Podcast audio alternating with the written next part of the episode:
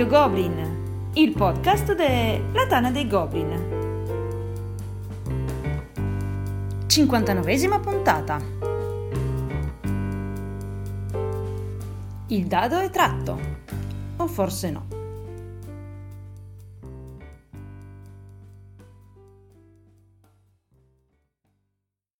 Un saluto a tutti e benvenuti a questa nuova puntata di Radio Goblin, il podcast della Tana dei Goblin.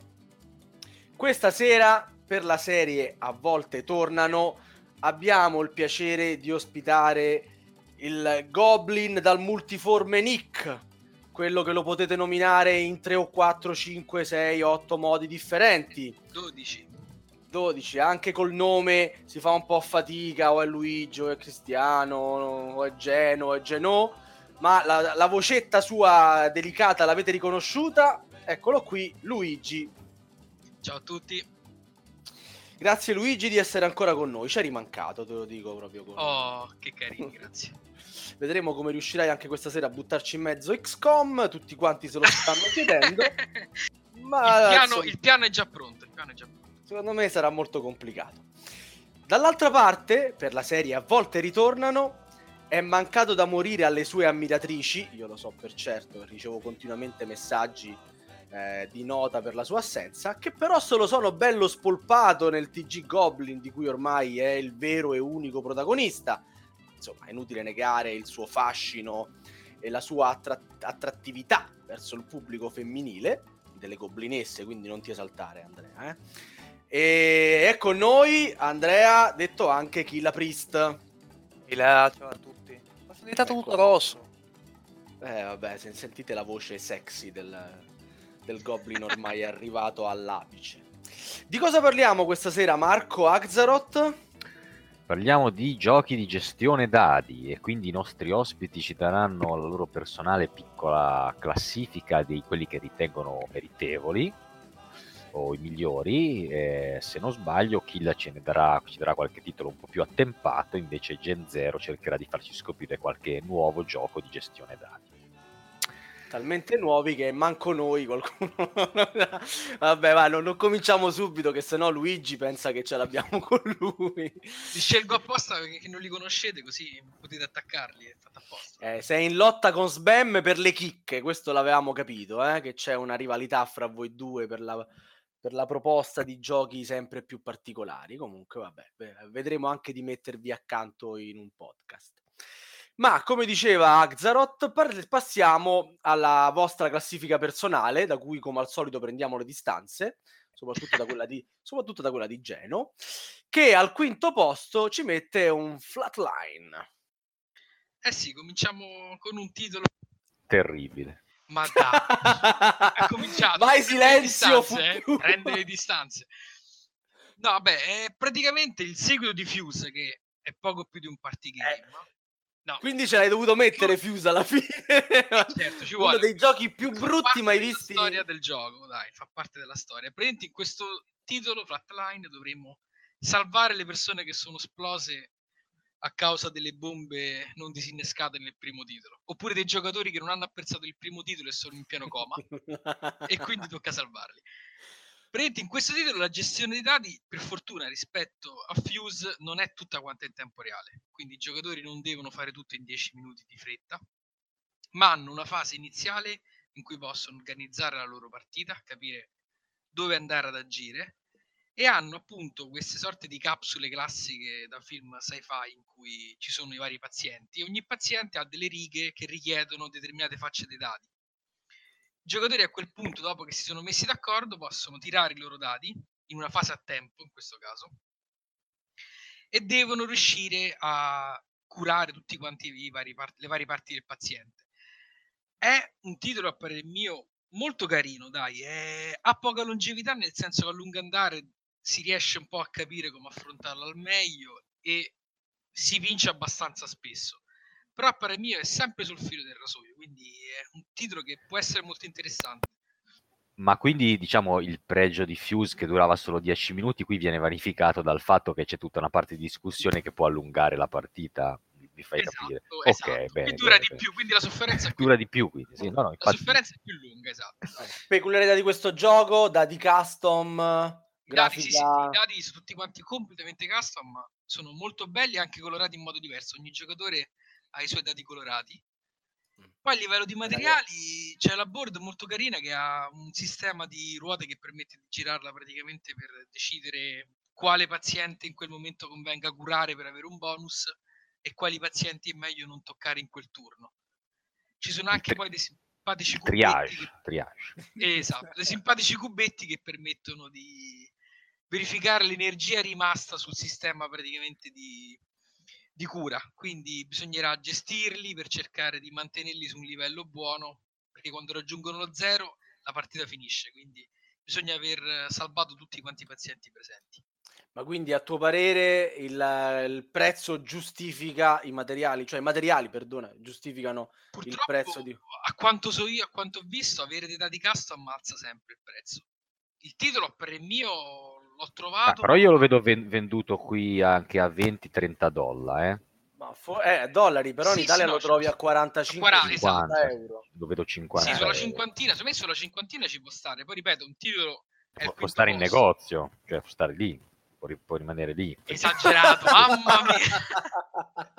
Vabbè, dai, eh, Luigi, ammettiamo che 50 euro per un titolo del genere, forse mh, per la fascia del titolo intendo, sono un po' tanti. Ma No. ripeto, mh, secondo me i dati alzano parecchio il prezzo purtroppo. È un- Sicuramente, sicuramente il materiale influisce. Eh, stiamo parlando comunque di un gioco che regala mezz'ora, 40 minuti di intrattenimento e tu ci stai Sì, poco dicendo meno anche, di un'ora, dai. e ci stai dicendo anche poco longevo sostanzialmente. Sì, sì, sì, cioè, la longe- ovvio, mi intendo se con giocatori esperti abituati a cooperativi, a cooperare, che non hanno problemi a discutere un pochino prima della partita, eccetera. Persone di questo, o che hanno giocato a tantissime partite di XCOM, persone di- che sono insomma con una, cer- una certa esperienza, Vabbè, così ce riescono- l'hai messo proprio a riescono calci, non batterlo, vale. dai. riescono a battere il titolo senza problemi. Quindi a lungo andare c'è la possibilità di allungare la sfida alzando il livello di difficoltà. Però non credo che sia un titolo che possa durare più di tanto. Però per il mio, per il prezzo che ha, per i materiali che propone, per il divertimento che offre, ci può stare, ecco. Vabbè, tu sei ricco, quindi giustamente... Verissimo, verissimo. Poi senti anche quanta ambientazione trasuda il fatto che Vero? salvi i, pazie- salvi i pazienti chiudendo delle linee. E, e Eh, tra sì, l'altro... quel- ecco, esatto, trasuda l'ambientazione è la proprio. parte peggiore del gioco, in effetti. Cioè, Tra l'altro ci viene da un American, no? Da un American sì, riconosciuto. Eh, Geno passa per quello che propone giochi American. Quindi... Però sai, gestionare i dati, questa, la parte dell'ambientazione non sempre è parecchio sentita. Anzi, forse è un punto debole del genere un pochettino. È una cosa che ho notato un po' nei gestionali che conosco io almeno, eh. poi non so.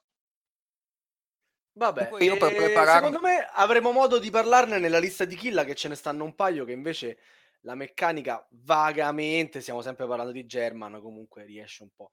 Ma mm, dato che ho parlato, ho nominato il German del duo, il German al quinto posto ci mette un buon gioco, cioè senza il minimo dubbio, no? Perché ci Che parli non di... definirei neanche un German alla fine. No, assolutamente. Infatti non lo è.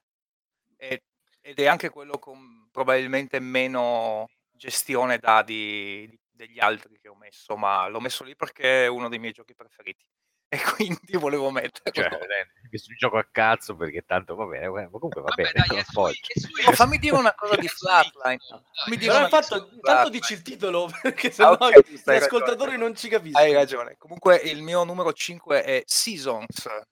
E qui parte la domanda, è proprio è spontanea perché giustamente eh, la- effettivamente questa sera volevamo parlare di giochi in cui si gestiscono i dadi e ci sono varie tipologie di gestione dadi. Questa qui è quella un pochetto più in cui lo subisci il dado, no? O sbaglio? Ma questa qua fondamentalmente è una gestione dati molto blanda. Eh, perché? Perché tra, vari- tra i vari tipi di gestione dati io sinceramente ne trovo tre o quattro. Quel season è un draft di dadi. Tiri i dadi all'inizio del, del turno e dopodiché i giocatori devono draftarne uno, sceglierne uno tra il pool che si è formato. E questi dadi ti danno la possibilità di fare varie azioni quindi ricevere risorse per poi giocare carte dalla tua mano oppure cristallizzare, quindi bruciare risorse per far punti, eccetera, eccetera, eccetera. Eh, la parte di gestione dadi è abbastanza relativa. In diciamo che, che, se dovessi indicare una meccanica indicherei banalmente e semplicemente il draft, eh, in questo caso. La gestione dadi non, non ce la vedo. Alla, fi- alla, fine però è importante, eh? cioè il dado che scegli. No? Sì, però no, tu non è che scegli, il dado ti dà delle cose, tu scegli il dado e lui in automatico ti dà delle cose.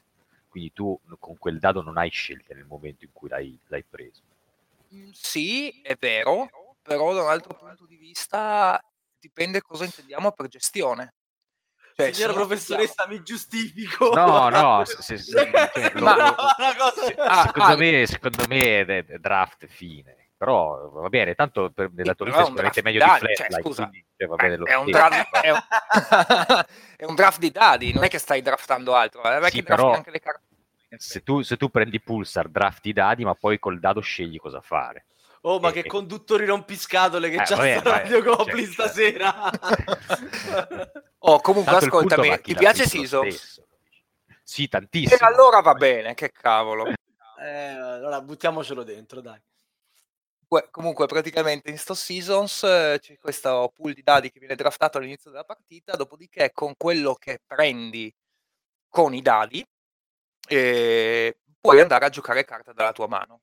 E queste carte vanno in combo, si, ti, ti, ti, fan, ti, permettono di fare un tuo motore di punti vittoria oppure produttivo, ti permettono di fare fastidi all'altro giocatore, eccetera, eccetera. E secondo me è una gestione dadi light, molto molto light, però interessante, uno dei giochi di carte più, più belli, diciamo, degli ultimi anni. Ci possiamo giocare anche in inglese, dato che l'edizione italiana purtroppo adesso è diventata abbastanza rara. Ah, non lo so, io ce l'ho in italiano, non ho mai seguito. In inglese c'è qualche scritta Dai, sulle carte. La risposta era c'è qualche scritta sulle carte, ecco come dice Axel. Ah, ok. Ah, sì, boh, c'è qualche scritta sulle un... carte, ma non è impossibile. Non è un inglese insomma. difficile. No, Compratelo in inglese perché... Un po', eh, vabbè, dai. Ne sono dipende. Dipende dal livello. Più che altro ci sono tanti tipi diversi di carte, tante cose da, da ricordarsi. Vabbè, ma noi ce l'abbiamo in italiano, ma chi se ne frega? Ma, hai ma se qualcuno oggi vuole comprare, noi lo stiamo consigliando oggi a 8 anni, quasi 9. Ma consigliamo ad Asterion di a Asterion, auguri, ad Asmodee di ristamparlo piuttosto. Eh. In italiano. In italiano, eh no, in inglese è troppo facile. In italiano. Troppo facile. E poi ci sono anche svariate espansioni, mi pare due, se non mi ricordo male, che due, migliorano due, la longevità, ma non sono fondamentali. Io mi sono trovato sempre bene con il base. Pensa che io gioco invece con tutte e due le espansioni, ma con le carte singole, senza doppia coppia. Cioè mescolo tutto, base e le due espansioni, ma ogni carta singola. Mi piace un sacco. Così. Però a me non piace così tanto, l'avevo provato, però non mi piace tanto perché diluisce troppo il deck e quindi non, non mi piace il fatto che ci sono certe carte che non si incastrano o eh, comunque si incastrano difficilmente. È, a volte non escono proprio. Esatto, eh, già, già nel gioco base non escono facilmente, se diluisce ancora di più il mazzo dopo un po' mi girano e inizio a ribaltare tavoli. È perché sei un magicante, quindi sei abituato eh, che le carte ti devono uscire, capito? Il e se non mi escono mi girano, infatti. C'hai, c'hai quel, quell'imprinting lì. Sì, eh. purtroppo sì, purtroppo sì. Comunque io volevo dire una roba di Flatline, ma la sono dimenticata. Eh, no. Che ci avevi giocato ieri sera. Ah, bravo, bravo, che ci ho giocato ieri sera solo per il podcast e devo dire che nonostante mi facciano schifo tutti i giochi di, in tempo reale, devo dire che forse buh, è un pochino peggio di è un pochino peggio di Space Alert, che però è un gran bel gioco. E, ed è molto meglio di Fuse. Va bene, va bene, dai, diamo la possibilità. Meglio di Fuse non è che insomma ci eh, voglia sì. così tanto. Diamo la possibilità di, a Gen Zero di, di ripigliarsi. Al mio quarto posto c'è Dystron. Allora, Dystron è uno skirmish fondamentalmente, uno contro uno. E eh, abbiamo in questo caso un gioco completamente incentrato soltanto sui dadi, è molto simile a uno Yazzi classico, e mazzi di carte dedicati apposta per ogni singolo personaggio che andremo a scegliere. Quindi i giocatori avranno a disposizione nella Season 1 di Dystron eh, sei diversi personaggi con vari livelli di difficoltà. Ogni personaggio ha il suo mazzetto di carte, ha una board su cui sono segnate tutte le combinazioni di dadi che deve fare e questi dadi ha sei facce dei D6 classici, fatti però con simboli custom. La particolarità di Dystron, e quello che lo rende veramente, veramente divertente, è che ogni personaggio ha il suo sistema di gioco. Quindi abbiamo, per farvi un esempio, il Barbaro, che è uno dei più semplici e banali, che picchia soltanto, tanti danni, tanta resistenza. Poi invece c'è uno come l'assassino, che si basa sul dare segnalini veleno all'avversario, schivare tanti colpi. È un, tutto un gioco quindi basato sul cercare di gestire i dati che vengono tirati, perché il titolo permette di ritirare i dati ben tre volte in totale e un qualsiasi numero di dati che vengono tirati. Quindi io posso tenere quanti dati voglio e ritirarne lo stesso numero. Ovviamente la tentazione di cercare di fare il classico Yazzi, quindi i 6-6, è altissima. È molto difficile e in più viene semplificato ancora di più la gestione dei dati grazie alle carte, perché ogni giocatore col suo mazzo di carte ha la possibilità di andare a modificare i dati che escono, i valori che si hanno e anche andare a modificare quelli che tira l'avversario. Quindi se l'avversario fa un tiro incredibile, noi mantenendo in mano le carte giuste, gestendole bene, abbiamo la possibilità di andare a distruggere la sua partita. Quindi i dadi poi non li piazzi sulle carte per fare le mosse. Sulle carte no, le piazzi direttamente sulla tua board per okay. fare le mosse. Quindi tu nel tuo turno tiri i tuoi 5-6 dadi e automaticamente riesci a vedi quale colpo potresti andare a fare, quale mossa potresti andare a fare per colpire l'avversario e in base a quella decide se ritirare i dadi, se tenerli, se giocare una carta per modificare il valore di un dado tutto questo all'interno di una partita che può durare anche soltanto una mezz'oretta se ci sono due giocatori, perché volendo si può arrivare fino a quattro. È un po' forzata come cosa perché in quattro giocatori si può fare in team, ma tende a essere un po' troppo lento. Quindi secondo me il top del gioco è in due. Massimo proprio l'uno contro uno classico. Esatto, esatto. Ricorda un po', può ricordare vagamente Magic a chi l'ha apprezzato, anche se non c'è quella complessità nelle carte. A livello di materiali invece è veramente spettacolare, addirittura per quelli di noi che hanno queste fissazioni. Il box ha dei mini, bo- dei mini container, diciamo, delle mini tray, dove è possibile inserire per ogni personaggio le sue carte, i suoi dati, i suoi token e il suo indicatore di punti vita. Quindi quando si vuole la, iniziare una partita basta semplicemente prendere le scatoline con i personaggi che si desiderano e in due secondi è fatto il setup. E rimani sempre su giochi comunque tutto sommato costosi, sempre per la fascia, eh, relativamente alla fascia e Beh... relativamente al fatto che noi non siamo ricchi come Luigi, sostanzialmente. Certo, vabbè dai, questo con una quarantina riesci a portartelo a casa.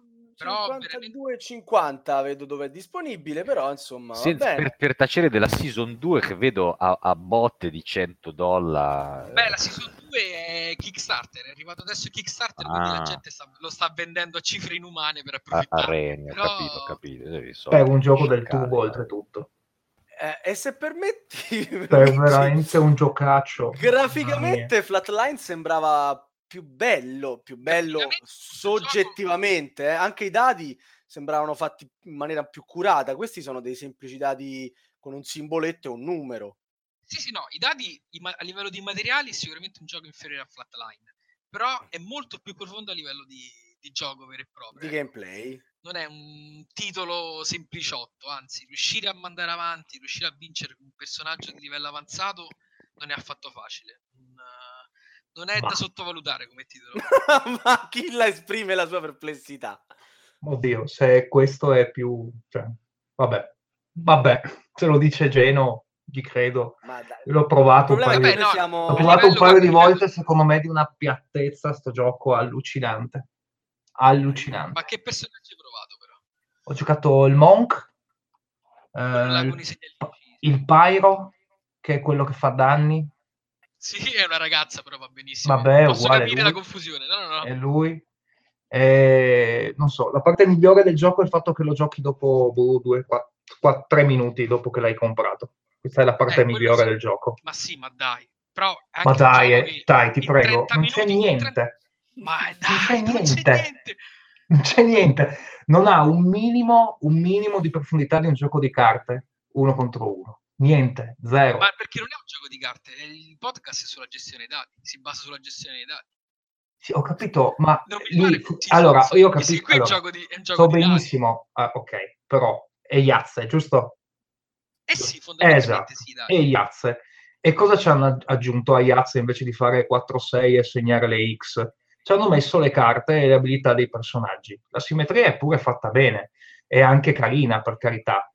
Però ma- cioè, la fase di creazione di mazzo è in- in- inesistente se non inutile.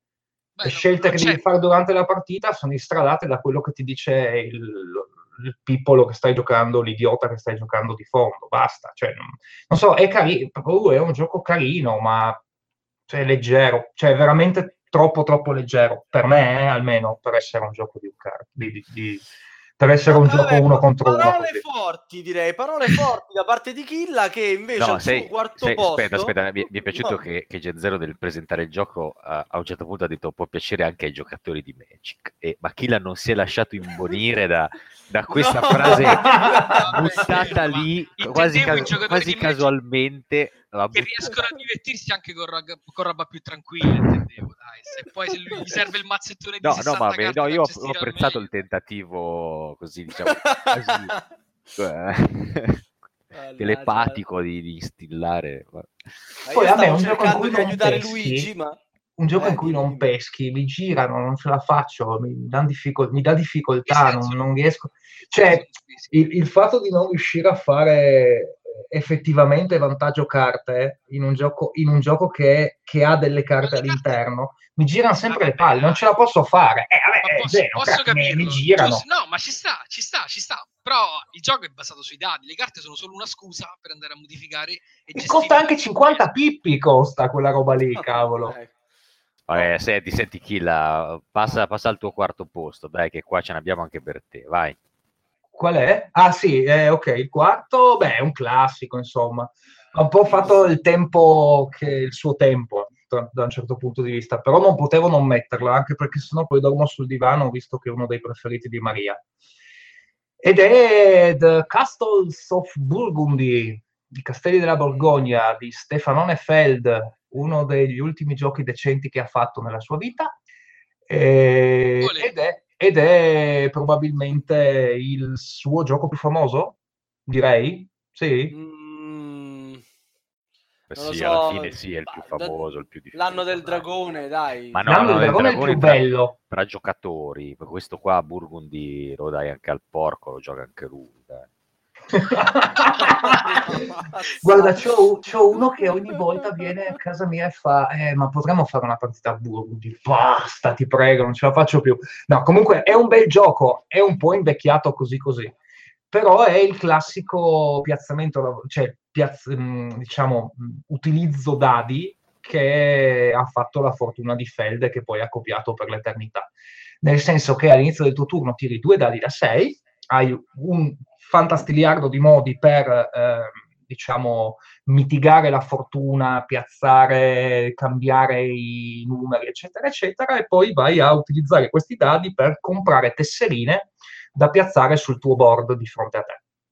Queste tesserine sono di vari tipi, ci sono gli animali che ti danno punti, ci sono le città che ti danno punti, ci sono i castelli che ti danno punti e ci sono anche altre carte, altre tesserine che ti danno punti. Strano, perché con la, con la, solita insalata famosa. Non succede mai. Mai, esattamente. Eh, l'ho giocato fino allo sfinimento. Devo dire che eh, alla fine è un gioco assolutamente tattico perché eh, la strategia che ti fai all'inizio, soprattutto giocato in due giocatori come lo gioco io principalmente, è derivata moltissimo dalle tessere che escono e che possono essere acquistate da questo mercato, diciamo, globale per tutti i giocatori. Però è un gioco che a un certo punto, alla fine, in due lo giochi molto rapidamente, ha una bella idea e lo direi, lo metterei come, diciamo, inizio come introduttivo a un giocatore per una meccanica di gestione dadi alla Feld, molto più di Bora Bora o altri giochi. Ci sta, ci sta, sì sì, come inizio, come ci sta che la, sta. A, a, parte che ricordo che è il gioco che Elianto non toccherebbe nemmeno con uno stecchettino di... di, di ah, brutto è brutto, eh. e brutto poi brutto. gestione dati, ne gestisci due, cioè stanno lì Vabbè, li gestisci per un sacco di volte però in partita. La gestione dati c'è tutta, poi che, che, siano usciti dei giochi che la fanno meglio, più profonda, più interessante, indubbiamente come, come, come primo passo per scoprire la gestione dadi, anche per capire se magari ti piace o no, ci può stare. Guarda, l'unica cosa da questo punto di vista, ed è vero, un vero peccato, è che effettivamente è inguardabile a livello proprio grafico, cioè è di una bruttezza inenarrabile, perché la... Invece l'ambientazione... Beh, no, vabbè, l'ambientazione, l'ambientazione ecco, non pervenuta. Ecco Geno che viene fuori, ora cerca rivalsa. In effetti l'ambientazione non è pervenuta, eh, anche perché qualcuno deve, deve farmi capire perché le mandrie di, di, animali ti danno punti in maniera scalare, vabbè, perché non ci possono essere due, due, due edifici uguali stes- nella stessa città, sono cose abbastanza... Come fai a sfamare un castello intero senza pecore? Spiegamelo, scusa. Eh. E che ne so, diventi tutti, diventano vegani tutti. Esatto, con l'insalata di punti, bravo, bravo, bravo Geno, hai ragione. Comunque, secondo me, se volete iniziare, se volete iniziare proprio nella gestione dadi, Burgundy è comunque un, un buon titolo eh, ed è famoso per piacere molto alle signore e alle goblinesse, immagino, e quindi perché no? Il classico gioco da giocare con la ragazza che spesso viene chiesto in Tana, no? Che spesso ti distrugge, almeno nel mio caso non posso mai vincere. Sarà sei anni che non vinco una partita a Burgundy. Domani, ah, abbiamo, domani abbiamo il podcast con le ragazze e chiederemo loro di Castles of Burgundy. Vediamo, vediamo, verifichiamo subito. Vai. Secondo me con le ragazze direi di più Seasons comunque. Eh, però certo. Però secondo me non esiste un gioco da ragazza e qui vi ho fatto hai ragione, hai ragione, e hai come, ragione. Sei inc- come sei inclusivo mamma mia ma passiamo avanti passiamo avanti non, non spoileriamo le nostre puntate che poi dobbiamo metterle in ordine e diventa un problema Torniamo al lungimirante Geno che oggi ci, pro- ci pro- propone giochi che non toccheremmo mai, ma che domani forse ci piaceranno. Uh. E al suo terzo posto ci mette The Reckoners.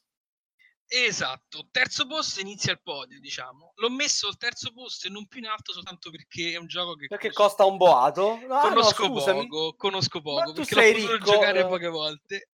L'ambientazione, per chi lo conosce, è ispirato ai libri di Brandon Sanderson, in particolare appunto alla saga dei Reckoners. Quindi abbiamo qui l'ambientazione è sentitissima abbiamo un mondo dove praticamente una sorta di evento, non voglio far spoiler o altro, ha generato vari super, supereroi, super, non supereroi, superpoteri in giro per il mondo, ecco, mettiamola così. La particolarità è che quest- chiunque venga preso da questi superpoteri diventa anche un bastardo, mettiamola così. Quindi i giocatori in questo cooperativo, e quindi in particolare anche perché è un gestione dati... Ma tu giochi solo cooperativi, è possibile? Gli che... altri due erano tutti competitivi in assoluto tu no anche no li preferisco Flatline sì. era comunque un cooperativo sì sì sì no hai ragione li preferisco li preferisco li preferisco e oltretutto adesso che ci penso Flatline potrebbe addirittura piacerti Sava per il fatto che non no, c'è no. l'alfa player per niente è impossibile non ci può essere alfa player infatti riuscirei a trovare un alfa player anche in giochi del genere non vi preoccupate che sei tu ma non è detto, però insomma diciamo che la ricerca è abbastanza semplice, sì sì, assolutamente. Però vabbè, eh, eh, ripeto, ma perché cooperare? Uno coopera tutto il giorno al lavoro, in famiglia. Eh.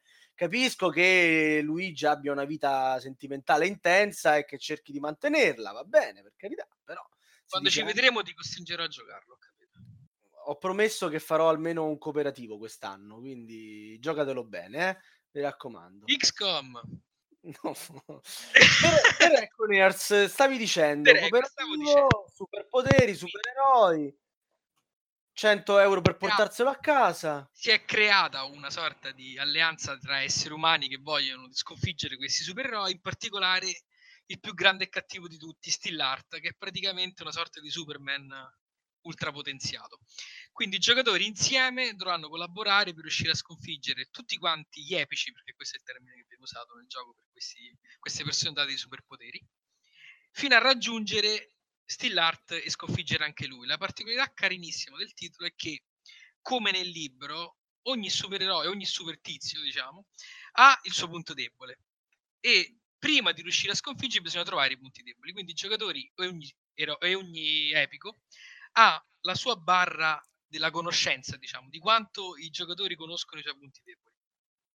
Una volta trovato il punto debole di quel personaggio, i giocatori potranno andare a sconfiggerlo direttamente levandogli i punti vita. La parte di gestione dati è tutta quanta incentrata sui giocatori stessi, nel senso che ogni giocatore ha a disposizione i suoi dati che sono diversi da quelli degli altri, tutti specializzati in qualcosa. C'è un giocatore che è più incentrato sullo scoprire i punti deboli degli epici che si trova di fronte, l'altro è più incentrato sul trovare soldi, denaro per comprare equipaggiamenti. E quindi tutti i giocatori andranno a tirare questi dati con la gestione anche di particolari token che permettono di essere consumati per avere diciamo una faccia di un dato in più. A livello di materiali è fantastico. Hanno le nuove Gamer Trace fatte da una casa editrice che sta facendo queste nuove sorta di board per contenere i, mm, gli elementi di gioco, fatte in plastica, sono abbastanza resistenti. Ogni giocatore ha la sua, dove può contenere i dati e i vari token, e in più tutta la board di gioco è modulare ed è composta da varie zone della città, ognuna presidiata da uno di questi epici. E tutte queste sono sempre delle gamer trace fatte in plastica che possono contenere tranquillamente sia gli token che permettono di tracciare la vita dei vari epici, sia la carta dell'epico stesso. Particolarità carinissima, ultima cosa proprio. Eh? Praticamente eh, nel libro il potere di Stillart era stato che nel momento in cui lui ha rivelato i suoi poteri ha trasformato tutta quanta la città in acciaio. Una, la versione deluxe del titolo, per rimarcare un po' questa cosa, tutti quanti gli elementi che sono i token in legno li ha fatti diventare tutti quanti in acciaio. Cioè è un, un metallo ovviamente, non è proprio acciaio, però l'effetto è carinissimo, a livello visivo è meraviglioso e non è per niente facile battere il titolo. È molto complesso, bisogna cercare di contenere tutti gli attacchi che fa Still Art, tutte quante le varie... È una sorta, ricorda per certi versi pandemia, perché Still Art va a produrre degli effetti a cascata, aumentando i soldati in una zona, creando barriere in un punto che se continuano a aumentare impediscono ai giocatori di muoversi. Quindi i giocatori devono contemporaneamente tenere d'occhio vari punti del gioco per, per evitare di venire soverchiati dal potere dei, degli epici che ci sono.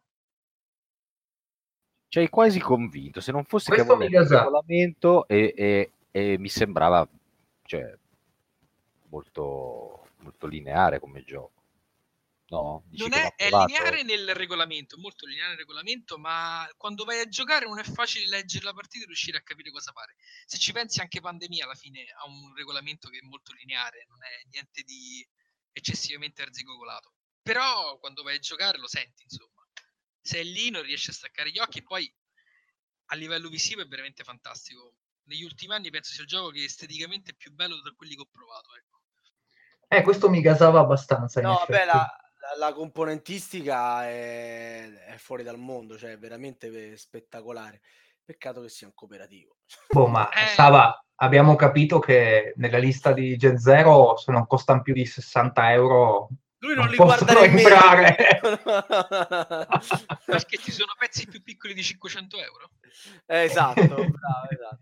No, comunque mi gasava questo qua. Avevo visto la campagna Kickstarter, ma ce n'erano un sacco di altre in quel periodo e quindi ho passato. Eh sì, sì, io ho trovato il pre-order poco prima dell'arrivo di Kickstarter a un buon prezzo e l'ho preso direttamente lì dai, dal produttore, ecco, senza passare di mezzo altro. Quindi l'ho trovato a un buon prezzo. Eh, era comunque, mi sembra, l'ho pagato 110 euro l'edizione, quella lì con tutti i componenti in metallo altrimenti ti facevano pagare un'ottantina, novantina l'edizione normale. Fischia. Vabbè. Eh, Vabbè, tor- torniamo sulla Terra con Killa, anzi no, Ma in realtà r- no. rimaniamo nello spazio. In realtà no, perché Killa ci presenta uno dei miei giochi preferiti. Ah, allora ci ho beccato, infatti volevo iniziare proprio dicendo finalmente smettiamo di cooperare così Sava è contento eh, e andiamo con un bel gioco in cui ci si fa le bastardate che è Alien Frontiers. E infatti Sava è felice. È infatti... della lista di Killa che conosco. Eh, Alien Frontiers è, un, è, importante per due motivi. Primo perché eh, è stato uno dei primi giochi usciti da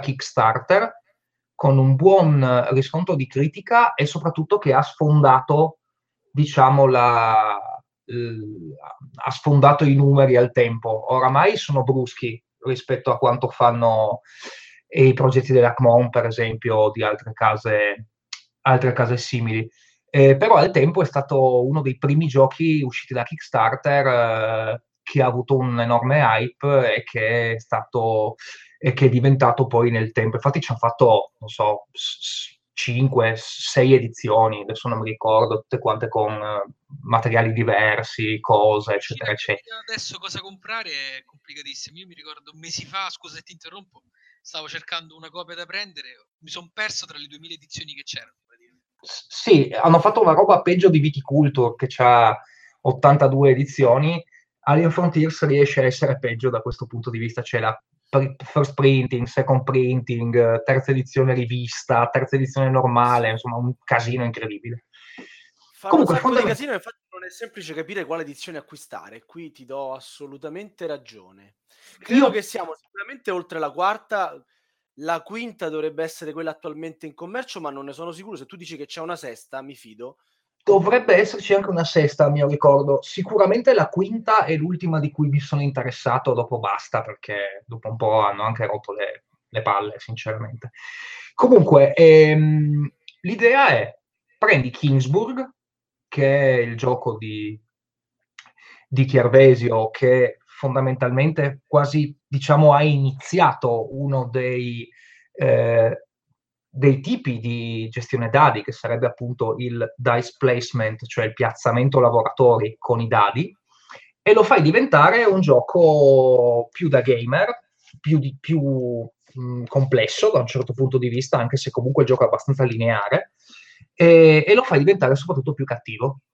Perché eh, l'idea del, del, gioco è quella che tu sei eh, una razza aliena che ha varie astronavine, che queste astronavine sono i dadi, e devi piazzarle all'interno dei vari spazi attorno a una luna per cercare di controllarla, quindi di avere un controllo di territorio e di aree in questa luna. Cosa interessante è anche la luna, tutti gli spazi della luna hanno nomi di eh, famosi scrittori di, di fantascienza, c'è Asimov sicuramente, poi ci sono altri, insomma, quelli più importanti. E, ehm, la cosa interessante qual è? Che i dadi eh, sono fastidiosi e bloccanti in alcuni spazi e devi stare praticamente, puoi rompere le scatole fondamentalmente agli altri, puoi rubargli le risorse, cosa che in un gioco euro quasi family come era Kingsburg era impensabile. E c'hai questo duello abbastanza sentito e teso sulla mappa. Eh, costicchia, sinceramente, almeno a mio ricordo. Eh, non siamo ai livelli della, no, della lista beh. di Gen 0, però insomma costa sicuramente un Burgundy, lo trovate a meno. Però eh, è un bel gioco, è molto ben ambientato secondo me, nonostante tutto. Cioè, ci sono delle piccole chicche fatte molto bene. E... Le ultime edizioni anche delle belle miniature, dei, comp- miniature, dei componenti carini, mi ricordo. C'ha le cose, come si chiama? C'ha le, le basi, le, città, le, basi città le, le cittadine con sotto la cupola, che sono molto molto belline. È vero, ha dei bei componenti ed è un bel gioco di piazzamento dadi che è molto molto interattivo tra i giocatori. E questo è comunque sempre un plus in giochi del genere. C'è anche il plus che è il primo della tua lista che non mi farebbe addormentare dopo 5 minuti. Eh? Ma fammi il ma, piacere, ma, c'è una ma neanche io posso capire Burgundy. Ma Seasons no, dai, su. Ora, Seasons eh, dai, eh. Sarà che noi viviamo nel passato, che siamo dei conservatori e bla bla bla, però insomma, Alien Frontiers mi sento di aggiungere a quanto ha detto Killa che uh, ha anche svariegate espansioni, la maggior parte assolutamente inutili. E, e infatti io non le ho mai giocate e neanche le fatto, posseggo. E hai fatto benissimo. Ce n'è una che passa per espansione ufficiale, che sarebbe Outer Belt, e aggiunge un giocatore. Ecco, io come ho detto prima che Killa ci presentasse questo gioco, eh, cioè, Alien Frontiers lo adoro, mi piace da morire perché è un gioco cattivo, bastardo, che ti mette davanti a delle scelte anche eh, particolari. Però eh, uno dei più grandi difetti di questo gioco, e, parzialmente risolto da eh, Grand Austria Hotel come meccanica, però sostanzialmente Alien Frontiers rimane più appetibile per me, è l'attesa che c'è tra un tuo turno e il prossimo. Tu da primo giocatore fai il tuo turno, aspetti gli altri tre giocatori, dopodiché il primo giocatore diventa il secondo del tuo turno e tu aspetti gli altri tre giocatori e poi ritocca a te. È passato 40 minuti e tu hai Beh, visto solo, solo in Gran Austria, eppure in Gran Austria è una gran, una gran Austria di palle sinceramente sì. anche lì Vabbè, giocarci se c'è giocarci in 5 noioso, dai. Mm, sì però comunque è un'interazione abbastanza in quel Blata. caso lì eh, passiva no ti occupano gli spazi ti levano determinate risorse Vabbè, magari ti vengono ad, diretta, ad attaccare in casa perché hai delle carte che ti permettono di attaccare il tuo nemico quindi insomma il tuo avversario ti vengono ad attaccare non è piacevole aspettare tutto quel tempo, quindi in 5 assolutamente sconsigliato, lasciate perdere Outer Belt, anche se ha dei dati fantastici a forma di astronave che fate rotolare su se stessa per far uscire il numero, mi piacciono da morire, ma no, è proprio, è proprio un no, un no. Anche se non l'ho giocata, sono d'accordo con Sara. E altro grandissimo difetto che del lecchino. gioco e altro, grandi- altro grandissimo difetto del gioco è che fra le varie aree dedicate ai vari artisti, scrittori di, di fantascienza, non c'è un'area dedicata a Dick. Ora sarà, perché, ora sarà perché in America, in inglese, Dick ha una traduzione abbastanza sconveniente, però Dick è anche il più grande autore di fantascienza mai esistito su questa terra e loro si meritano tutto il mio uh, disagio in questo senso. Anche sono d'accordo anche qua, però c'è Zelensny che è il suo amichetto. Peggio mi sento, vuol dire che tu lo sai e l'hai eh, censurato apposta per, perché non so per quale motivo in America non si possa dire Dick. Eh, vabbè, insomma mi ci metti Bradbury, grandioso, mi ci metti Asimov, quasi scontato, mi ci metti Herbert da applauso e non mi ci metti Dick vergognati. Cioè, eh, potevi anche, mettere PKD e basta, così. Non to- toglievi il, le, l'impasse sul, sulla traduzione del, del cognome. Dicevo, se è un problema, quindi... Silenzio, che... non so se mi devo preoccupare. No, no, no, eh, as- eh, vi ascoltavo. Basta. È un no, gioco pi- che non, pi- ti, non no, ti mi, mi, piace, è normale, l'ho giocato forse una volta sola, credo stava comprando The Recordners. No, no, non aveva no, tempo. No, no. Alla fine no, non, non, mi attira molto nemmeno quello, quindi stasera non faccio acquisti. Dai, passiamo piuttosto a, al numero 2. Torniamo di, alle novità. Sì, di Gen 0. Qua, quasi una novità, dai. Meno novità, quasi una novità, dai, infatti. Il secondo posto è per Pulsar 2849. Quindi una bella insalatone di punti anche qui è un titolo che penso ormai conosciamo anche tutti e anche un prezzo anche per i poveracci, perché parliamo di 38 euro, quindi si può tranquillamente recuperare. È un titolo che secondo me può piacere parecchio anche ai giocatori American più incalliti, nonostante sia un German eh, anche abbastanza solido. Non sono un giocatore German accanito, quindi lascio il giudizio a Marco, però mi sembra un titolo abbastanza germanofilo. Perché Marco è un grande German. no, eh, però, è, però, è, un German alla fine sto qua, sì, sicuramente. No, no, è assolutamente un German, ci mancherebbe. È un gran bel gioco però. Allora, dicevo, ehm, la parte di gestione dati qui è molto carina perché c'è una meccanica che permette di tirare tutti quanti i dati che sono eh, il doppio dei giocatori più uno. Quindi nel caso di quattro giocatori abbiamo nove dati si tirano tutti quanti i dati e poi si calcola praticamente il dato mediano, cioè il dato che fa praticamente che si trova al centro tra tutti gli altri. Quando poi praticamente eh, i giocatori dovranno andare a scegliere quale dato utilizzare per fare le, azioni, le loro azioni, in base alla scelta fatta, se sarà un dato che si trova a sinistra il dato mediano o a destra, potrà spostare le due barre molto importanti che sono una quella dell'ordine del turno, che come sappiamo nei giochi in cui bisogna selezionare, scegliere azioni è molto importante essere primi, o almeno tra i primi, oppure andare a recuperare più risorse.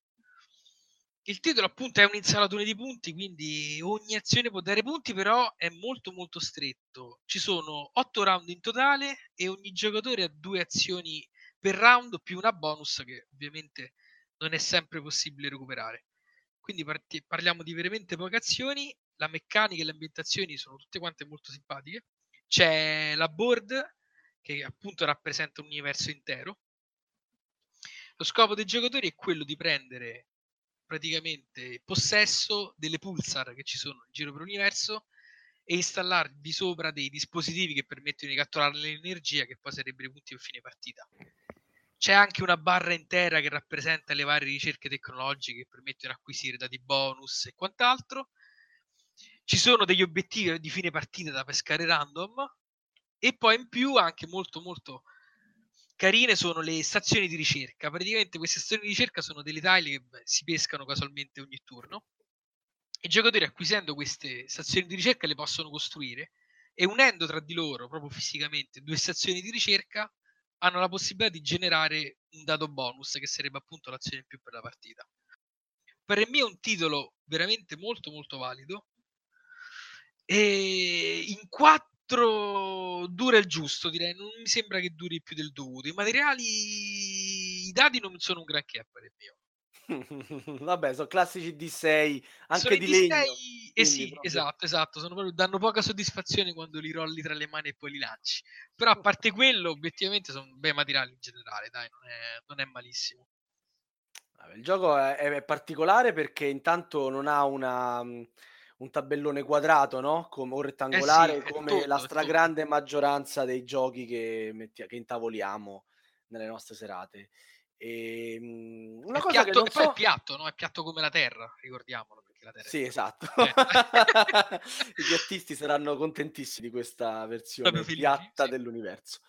Non so, è una cosa non so la, se l'abbiamo mai detta perché Pulsar è un titolo di cui abbiamo parlato anche in altre occasioni, perché comunque è salito sì, all'occhio. tantissimo.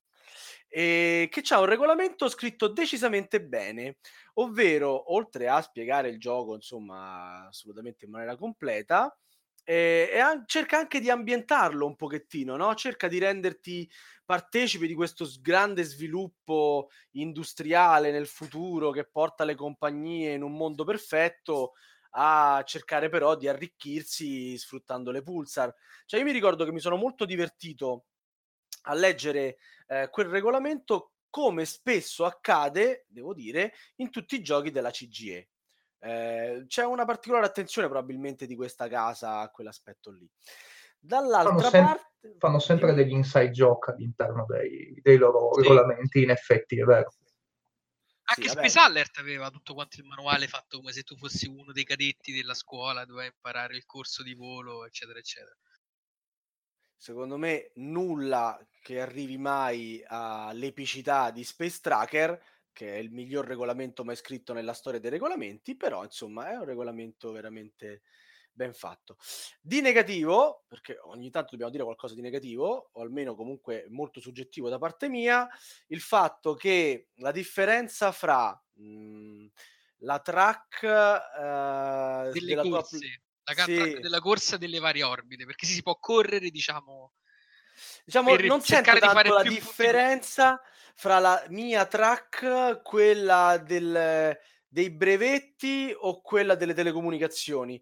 Alla fine sono dei bonus e sì. te, la, te, la, vai a giocare dove ti conviene, per carità, dove stai investendo, dove vuoi fare delle combo, però non senti la differenza fra il brevetto, la tua stessa compagnia e il resto rimane sì, beh, bene o male German, è, fatto, è, fatto, per dare un po' le stesse possibilità a tutti. Poi la, la, plancia ce l'hai magari organizzata in modo diverso quindi comunque devi trovare un pochettino la tua strada per fare i punti sempre. Eh, però bene o male le possibilità sono date penso volontariamente equivalenti poi su per giù per tutti. Ma immagino immagino. Tra l'altro altra cosa che non abbiamo detto è che la plancia è double face. Da una parte si privilegia la, mhmm, la, la, la, cosa, la, la costruzione della, delle, mhmm, il bonus, dall'altra il viaggio, cioè dall'altro si punta più sul viaggio. E comunque finalmente è il primo gioco buono della lista di Gen 0. no, no, bello, al, primo bello. German, al primo German Be- che ho toccato, puff, bello, bello Pulsar, bello. Ha una bellissima meccanica di base, secondo me, fatta molto, in maniera molto intelligente. Pochino, pochino troppo stretto per i miei gusti. Un poco, pochino, poco, poco. un pochino traslata da Marco Polo, che è il secondo gioco, guarda caso, il secondo posto dei giochi che ci propone invece Killa. Oh là, finalmente Marco Polo, il gioco più sbilanciato dell'universo, come dicono tutti quanti quelli che l'hanno giocato due volte. Comunque, eh, Marco Polo è probabilmente il più importante gioco della, de, diciamo della parte italiana della forza sulla gestione dei dadi. A partire infatti da, dal buon Kervesio con, Bur- con uh, Kingsburg, eh, moltissimi autori italiani poi si sono cimentati gesti- nei giochi di gestione dadi o comunque di, di, draft di dadi, eccetera, eccetera.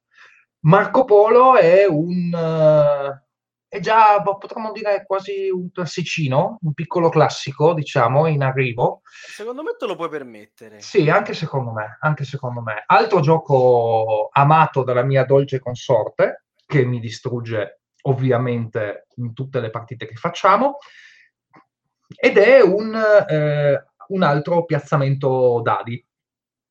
Dobbiamo, siamo eh, dei personaggi appunto della storia di Marco Polo, e quindi possiamo essere Matteo il padre, possiamo essere Marco Polo di per sé stesso, possiamo essere i vari personaggi che ha incontrato nel milione. E ehm, la cosa interessante e la cosa più bella, secondo me, del gioco è le abilità speciali che ognuno di questi personaggi vengono a darci. Sono abilità speciali molto forti, molto importanti sul gameplay e soprattutto che ci danno una strada particolare per la vittoria e quindi tutte le varie discussioni sulla effettiva, eh, bil- sull'effettivo bilanciamento di questi personaggi bilanciamento che c'è, mi dispiace dirlo a tutti, ma è così, c'è.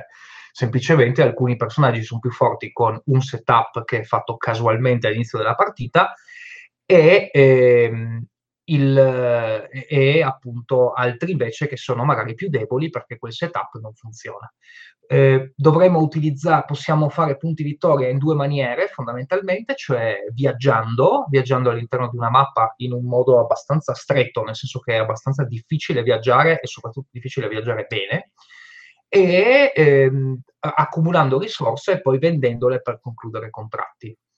Eh, secondo me uno dei migliori pesi medi mai fatti, sinceramente, è un gioco che intavolo sempre volentieri e che se riuscissi a vincere ogni tanto qualche partita sarei anche contento, ma purtroppo non ce la posso fare perché, perché Però ci sono poi se vinci, persone più forti di, giocarci, me. dai, su, che ne sai? Eh no, ma magari sai qualche volta fare un palletto della vittoria, qualcosa, insomma, no, non andare sempre via come un cane bastonato dal tavolo sarebbe meglio. Poi finisci Però... a dormire sul divano, lascia perdere. Mm. Capisci perché Hai ragione. Geno gioca solo cooperativi, no? Oh.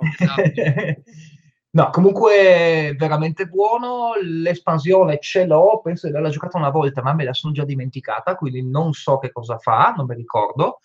E, ehm, e il mio personaggio preferito è sicuramente il monaco che piazza casette quando passa in giro per la mappa, perché è quello, un, forse uno di quelli più difficilini da giocare ed è uno di quelli che mi piace di più. Confermo, è il primo personaggio che ho giocato, ho preso le sveglie clamorosamente e, ero fra quelli che alla prima partita diceva eh, ma sto gioco è sbilanciato. Attualmente è anche fra i miei giochi preferiti, è assolutamente fra i giochi preferiti di mia moglie, quindi chissà perché questo gioco piace alle, alle mogli dei goblin. Perché e... ci distruggono. No, no, lei difficilmente, difficilmente vince, però... Guarda come se la tira! Sai la regola, ah, sai, sai, sai la regola della prima partita, no? La, prima, la regola della prima partita cosa dice? dice che non devi mai battere la tua compagna con un punteggio clamoroso alla prima partita così che lei ecco vorrà... dove mi frego ecco dove mi frego no, cavolo vorrà cioè, cioè, come con i bambini praticamente che li fai vincere la prima partita per invogliarti poi a giocare esatto. no? no io ai miei figli invece no, non gli a parte scherzi io mai mai mai mai anche perché poi lei se ne accorge e mi rompe le palle giustamente per l'eternità. Gioco sempre al massimo con lei, perché so che mi può battere, anzi, perché mi batte, è diverso. Olè. E no, vabbè, niente, diciamo, un gioco meraviglioso. Uh, Tascini è uno dei miei autori preferiti anche per questo gioco, perché ha saputo farlo eh, fregando, tra virgolette, il suo pubblico, perché chi dice che il gioco è sbilanciato non ha capito come funziona il gioco. Il gioco si crea un setup e tu lì devi essere bravo a gestire quel setup. Il personaggio è il classico specchietto per le allodole, ti aiuterà a gestire bene il setup, ma se l'hai scelto male la colpa è tua. Difatti è proprio questo, è, la, è esattamente la cosa, infatti il personaggio viene scelto via draft, perché? Proprio per quello, perché alcuni setup potrebbero essere più migliori per uno stile di gioco che ti viene dato da un personaggio piuttosto che l'altro. No? Se tu per esempio hai molti spazi in cui puoi viaggiare, allora in quel caso potrebbe valer la pena giocare il Monaco amico nostro in cui appunto viene, va a piazzare più casette in no, giro. Ma, ma, ma, poi semplicemente il discorso è che ci sono dei personaggi che si adattano a un, un, praticamente quasi tutti i setup, per cui Vero, Matteo vero, vero. Sì, alla fine funziona bene oh. male con quasi tutti i setup. Allora per quello dà l'impressione, ad esempio, di essere uno dei personaggi più forti. Il mercante ah, ad, esatto. Eh, il mercante lo puoi giocare facilmente in tutto o, o, anche, o anche, non mi ricordo se è proprio Marco Polo che ti dà il che ti dà il bonus del contratto ogni turno, quindi che fondamentalmente Matteo Polo, spre- Matteo, esatto, che non ti deve sprecare, non devi sprecare un, un, turno. Poi ti dà il dado bianco. Diciamo che quello lì funziona sempre, quindi è, è chiaro che sia, come dire, l'impressione che, che sia più forte degli altri, è semplicemente dipende molto meno dal setup, ecco, O anche più facile da usare, semplicemente. Sì, sì, sì. Beh, su, su, comunque su tutti gli asimmetrici, e questo è un asimmetrico, e funziona così, cioè nel senso ci sono dei, de, delle, delle, delle, fazioni in giochi di botte, per dire, o in questo caso dei personaggi, che sono più facili da giocare rispetto ad altri. Ed è chiaro che se siamo tutti alla prima, alla prima partita e io ho un personaggio che ha bisogno di certi setup e non conosco il gioco, è chiaro che prenderò schiaffi rispetto a uno che, tra virgolette, fa il suo gioco senza avere grossissimi problemi su eh, che tipo di azioni sono disponibili piuttosto che tipo di risorse sono disponibili, ecco, da quel punto e di vista. E comunque scelto dai Goblin 2016, quindi direi che proprio è piaciuto a una moltitudine di persone. Non stiamo, Gioco top. Non stiamo scoprendo l'acqua calda, sostanzialmente. Bon, e... Ehm, torniamo da, da Geno che fra i suoi giochi preferiti al primissimo posto ci presenta un bel gioco finalmente, si può dire. Finalmente? Per me nel genere è il migliore, Roll for the Galaxy. La versione divertente di Race for the Galaxy, fondamentalmente. Esagerato, Quindi... Boom! Adesso vediamo poi con queste robe allucinanti a caso. Vai, vai, vai, vai, vai, vai, vai avanti, vai. vai, vai sicuro, vado, vado. Allora, praticamente Roll for the Galaxy. Abbiamo una tonnellata di dati a disposizione, già per questo titolo meraviglioso, no, a parte i scherzi. I giocatori ogni turno hanno a disposizione le loro 5 azioni. Ogni giocatore ha la sua, eh, diciamo, plancia che copre i dati che ha tirato e in quella fase di selezione dei dati, secondo me c'è tutto quanto il fulcro di Roll for the Galaxy, nel senso che questa fase qui dove il giocatore deve decidere se, sacrific- se usare un proprio dato per attivare un'azione, quale azione attivare, si viene a creare quel pizzico in più di interazione diretta quasi in un certo senso che costringe a guardare cosa fanno gli altri. Perché se tu in quella fase lì di gioco riesci a capire che il giocatore lato destro, lato sinistra, andrà ad attivare l'azione per fare le colonie, tu automaticamente non lo andrai a fare. Quindi cercherai di sfruttare quello che useranno gli altri. Riuscire a leggere il gioco degli altri in questo titolo è uno degli aspetti secondo me più importanti. Non si può dire che sia un insalatore di punti perché c'è una simmetria di base di partenza che in certo senso indica la via ai giocatori perché si parte con un pianeta che rappresenta la propria colonna di partenza e una razza. Questi due elementi decreteranno come riusciranno a far punti e quali dati metteranno all'interno della propria coppa. Infatti il gioco contiene delle bellissime coppe per tirare i dadi, anche questo è un tocco di classe, e in più sono presenti dadi che contengono eh, che, di colore diverso. Ogni dado ha un diverso tipo di faccia, quindi praticamente abbiamo dadi che hanno più facce per la colonizzazione, altri dadi che rappresentano i soldati, quelli militari, hanno più facce per riuscire appunto a catturare altri pianeti, oppure ci sono i dati, quelli degli scienziati, che permettono di ricercare nuove tecnologie. Tutti questi dati sono di dimensioni leggermente più piccole rispetto ai dati solidi che, a cui siamo abituati, però sono di materiali veramente ottimi, tutti quanti custom e per me è un titolo che non stanca mai. Dura un'ora, un'ora e qualcosa, neanche probabilmente, con giocatori rapidi può arrivare anche sotto l'ora. E a me è sempre divertente, non, non stanca mai ogni volta è una sorpresa. Sei sempre lì a pescare, sperare di trovare la taglia giusta. E per me è il top per i giochi gestionali, ecco. Meglio di lui non ce ne sono, almeno tra quelli che conosco io, ovviamente. Sì, Vabbè. praticamente sì, prendi uno dei migliori filler mai fatti nella storia del gioco da tavolo, che è Race for the Galaxy di carte, che si gioca in mezz'ora ed è bellissimo, ed è bellissimo, e gli metti dei dadi, lo fai durare un'ora e venti, bello. Buono. Dai, vorrei sei un pensatore di quelli spaccacervelli. No, dai, so, dai. io preferisco Race, sinceramente. Anch'io, onestamente. Il regolamento, tra l'altro, l'avevo trovato particolarmente scritto male questo di Roll for the Galaxy. Non so se. Sì, il regolamento non è il top, no, no, su questo hai ragionissima. Però, dai, si c'è una, cosa, facilmente. No? c'è una cosa da dire che è meglio di Race, su questo sono sicuro, e che finalmente ha messo le scritte no? Cioè che alcune cose sono, ah, sì, sono, scri- sono, scritte invece che tutto quanto a icone che Race ha un livello di entrata per giocarlo veramente alto per il fatto che ci sono 850 miliardi di icone fatte male che non si capisce un tubo.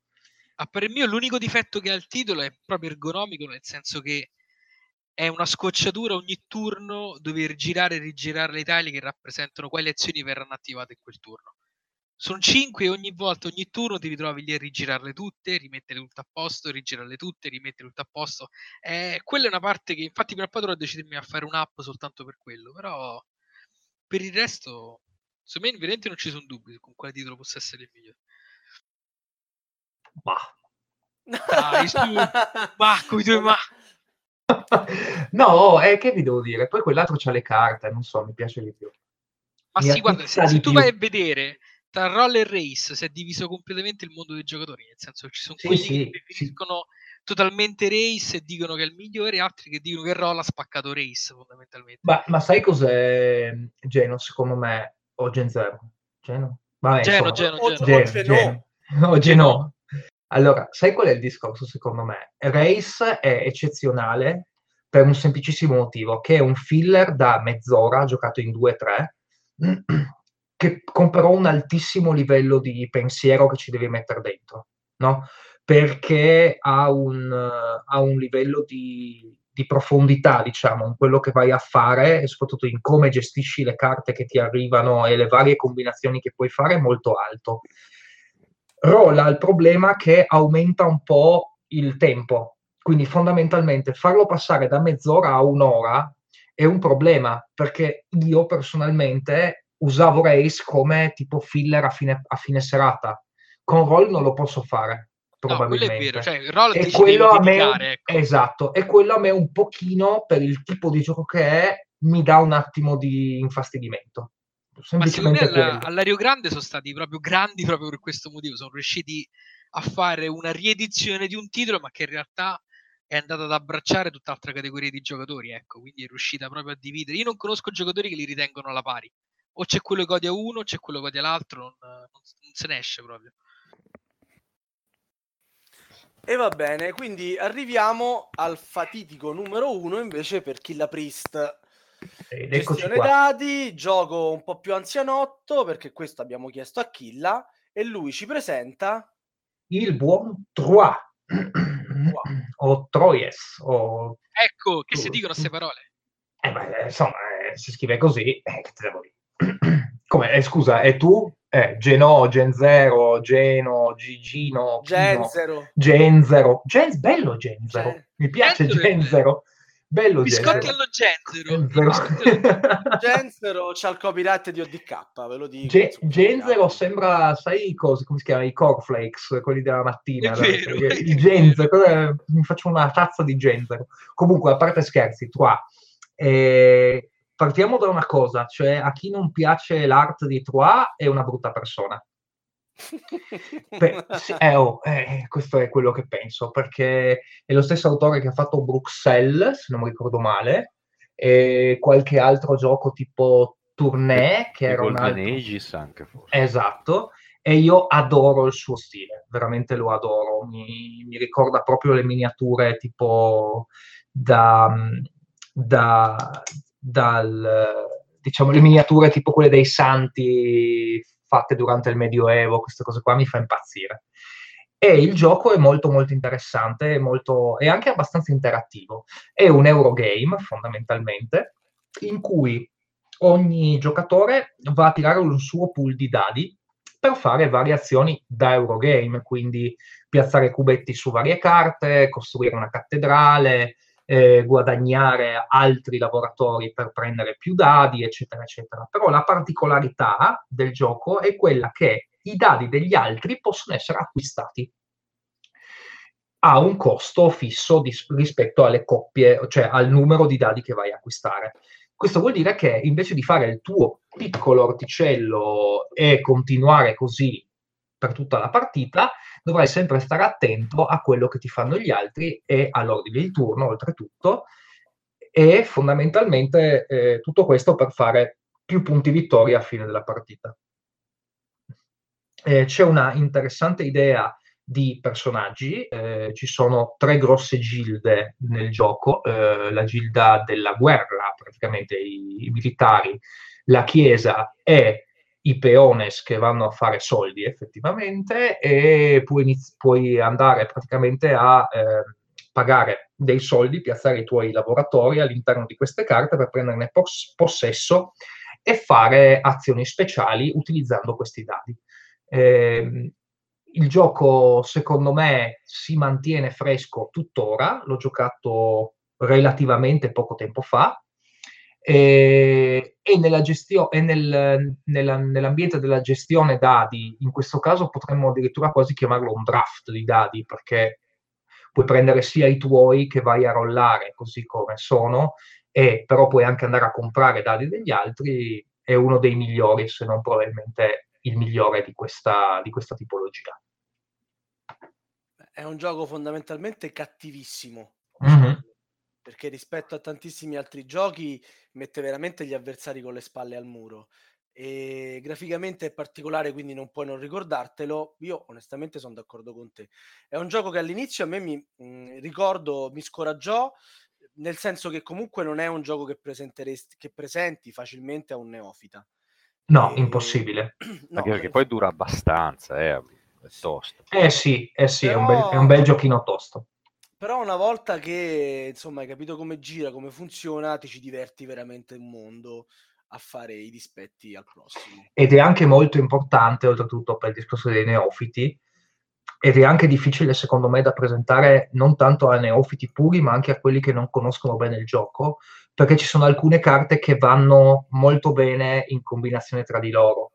E in più devi sempre stare molto attento a degli eventi particolari, che arri- cioè degli eventi speciali, diciamo, che arrivano all'inizio di top turni, che sono eventi fastidiosi. Cioè, eh, per fare un esempio molto semplice, c'è questa parte per far punti vittoria che è la costruzione della cattedrale. Questi eventi eh, fanno tirare dei dadi neri che sono praticamente, che vorrebbero essere, il gioco l'ambientazione, insomma, è così, cioè, sì, c'è, ma è così così, ecco, sì, diciamo. Sì, questi dadi neri sarebbero i eh, cattivoni, cioè il, la gente, i guerrieri da fuori barbari che ve, vogliono entrare dentro Troyes a distruggere la città. Eh, se li lasci lì troppo tempo, infatti è anche interessante il fatto che devi comunque un minimo cooperare su certe cose tra i giocatori, se li lasci lì fuori troppo tempo iniziano a mangiarti i cubi che, o, o a bloccarti spazi di costruzione cattedrale. E questo inizia a diventare anche fastidioso perché ovviamente tu hai speso risorse e varie altre cose per piazzarle all'interno e magari il fatto che non hai puntato sul militare, diciamo, ti, vanno, ti va a distruggere eh, cose che hai già fatto.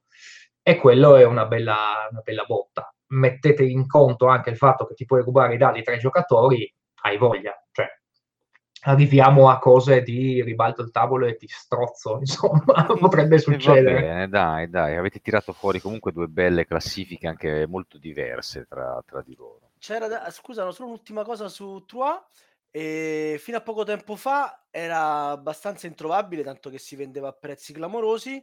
Invece c'è stata concessa una ristampa che ha di molto abbassato il prezzo a cui si trova il gioco e quindi insomma prendete prima che risparisca. Perché ricordati Sava che tutti i giochi belli prima o poi li ristampano.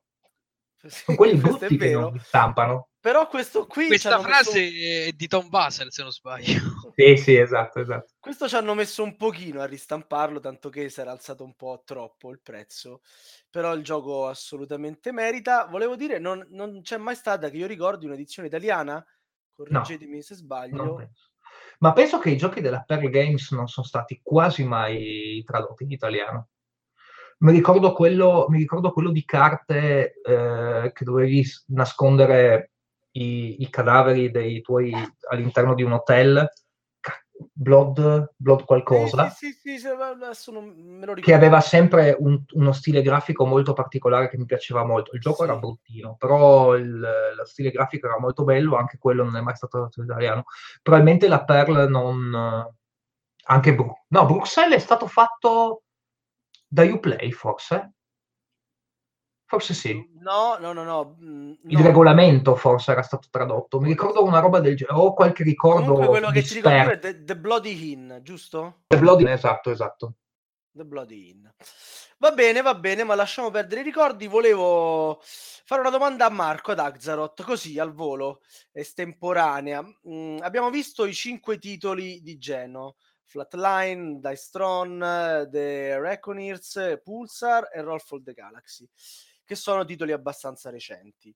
E poi abbiamo visto anche i cinque titoli, diciamo, estratti più o meno dal passato, anche se alcuni sono un pochino più recenti, ma sono quasi ormai dei classici. Season, Burgundy, Alliance Frontier, Marco Polo e Trois. C'è una linea comune, c'è un ragionamento che puoi fare fra quello che era la gestione dei dati fino a qualche tempo fa e quello che sta diventando oggi la gestione dei dati? Ah, che bello che ho vinto facile. No, non, non era questa ovviamente.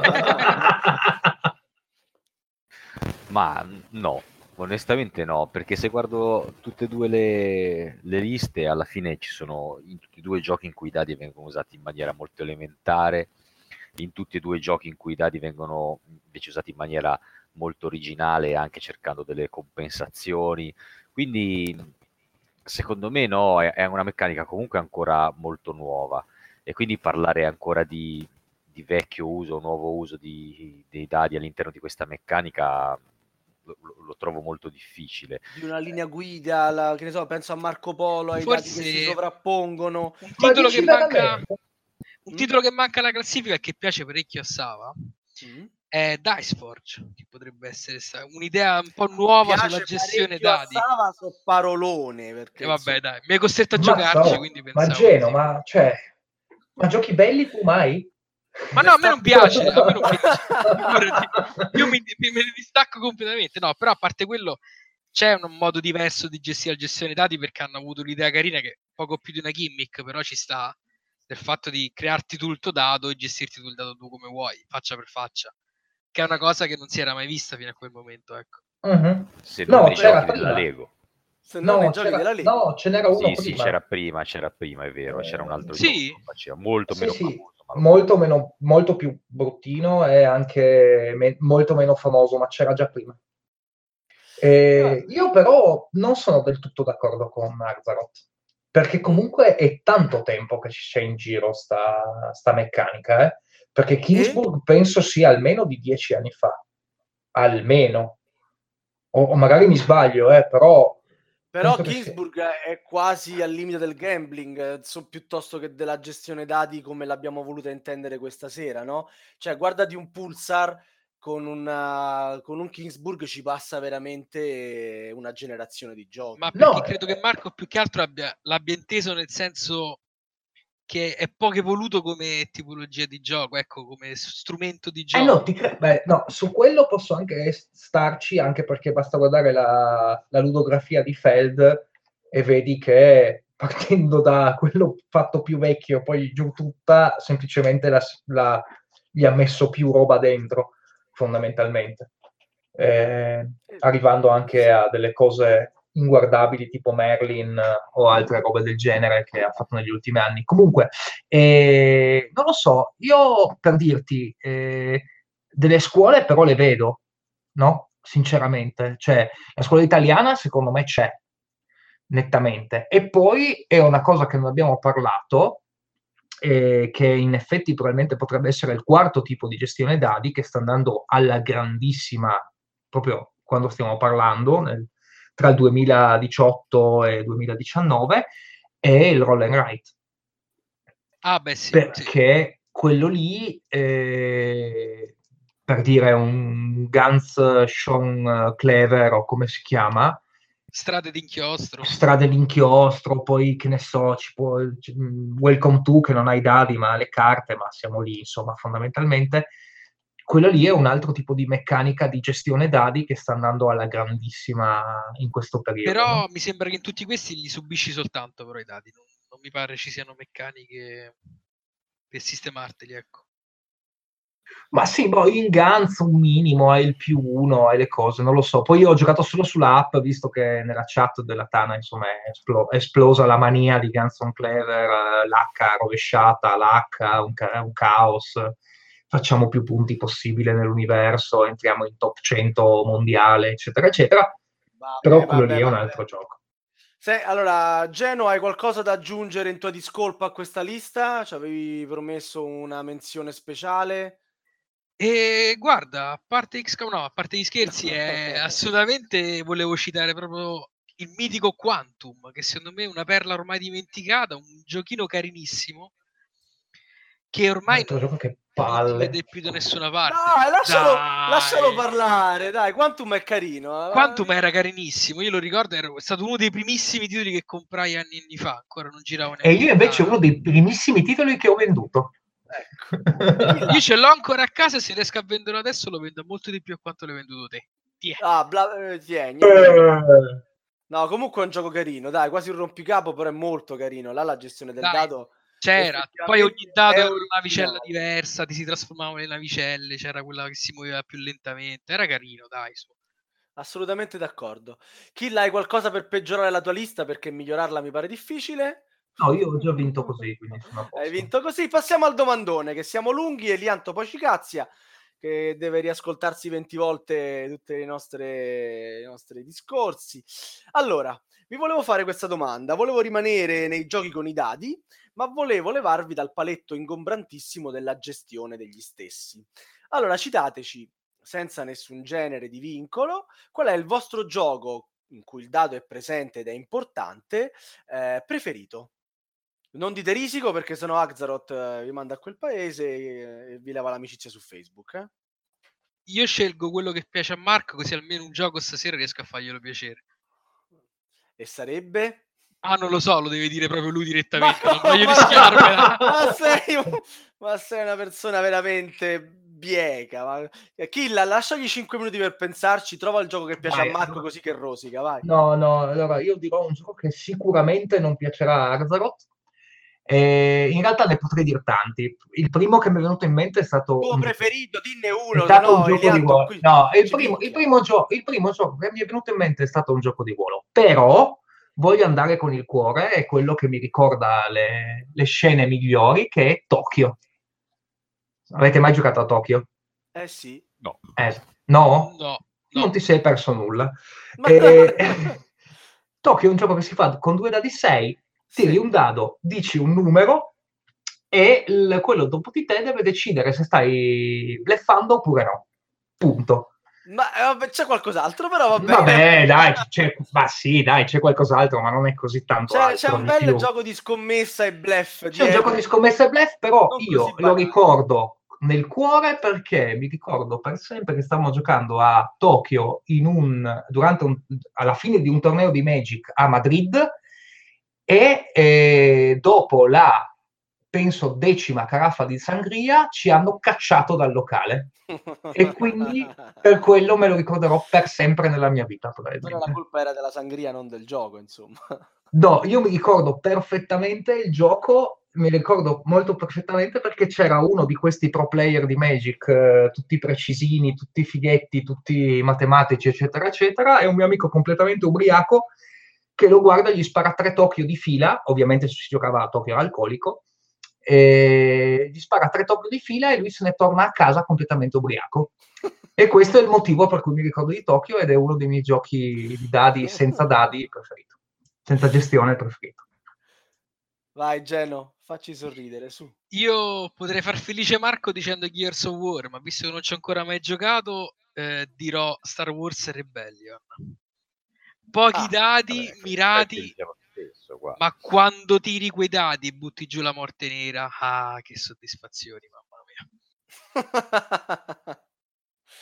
e eh, va bene, va bene. Marco, vuoi dirci il tuo gioco preferito con i dadi? Uh, no, non ne ho uno preferito. Perché la Splotter Speller non ne ha fatti. Certo. No, no, non, non, non, mi viene in mente un gioco preferito. Dico Gears of War, già che me l'ha fatto venire in ecco, mente. Ecco, vedi. Avrei indovinato. Dovevamo chiedere a Ioris e Geron eh, se, se, se, buttavano un dado in mezzo a uno dei loro giochi. È una domanda che avremmo potuto fare. Vabbè, allora dai, diamo la parola al nostro regista Elian. Come sempre io invito chi ci ascolta a farci sentire la sua voce, con commenti, critiche, ma anche e soprattutto con idee e proposte di partecipazione e di collaborazione. Per farlo potete scrivere alla nostra email podcast.goblins.net oppure scrivere sul forum della Tana dei Goblin al sito www.goblins.net o seguirci e commentare la pagina Facebook di Radio Goblin dove troverete anche il canale Telegram. Chi invece vuole seguirci puntata per puntata o recuperare le puntate precedenti può farlo sempre tramite il nostro sito oppure sfruttando i principali programmi di gestione di podcast come Google Podcast, iTunes e da qualche tempo anche Spotify. Detto questo, vi saluto e vi rimando alla prossima puntata. Ciao. Buonanotte, ciao a tutti. Buonanotte, ragazzi. Ciao, buonanotte, grazie ragazzi. Ciao, ciao.